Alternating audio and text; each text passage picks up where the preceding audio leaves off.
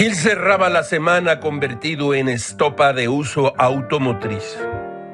Caminó sobre la duela de cedro blanco y una mano invisible lo llevó al libro de Charles Simic, uno de los más reconocidos poetas de Estados Unidos, aspirante permanente al premio Nobel. Simic también es un notable ensayista autobiográfico y erudito al mismo tiempo. En ellos, en esos textos, suele escribir de su oficio la poesía.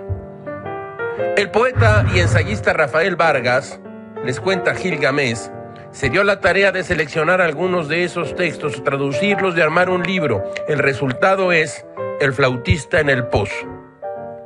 Escuchen ustedes estas tres tabletas del flautista en el pozo. El poema que quiero escribir es imposible, una piedra que flota.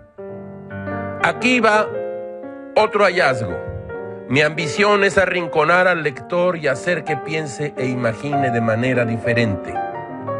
Tercero, poema, un teatro en el que uno es la sala, el escenario, los decorados, los actores, el autor y el público. Todo a la vez. Todo, todo es muy raro, caracho. Escuchen ustedes esta frase de Wallace Stevens. El dinero es una clase de poesía.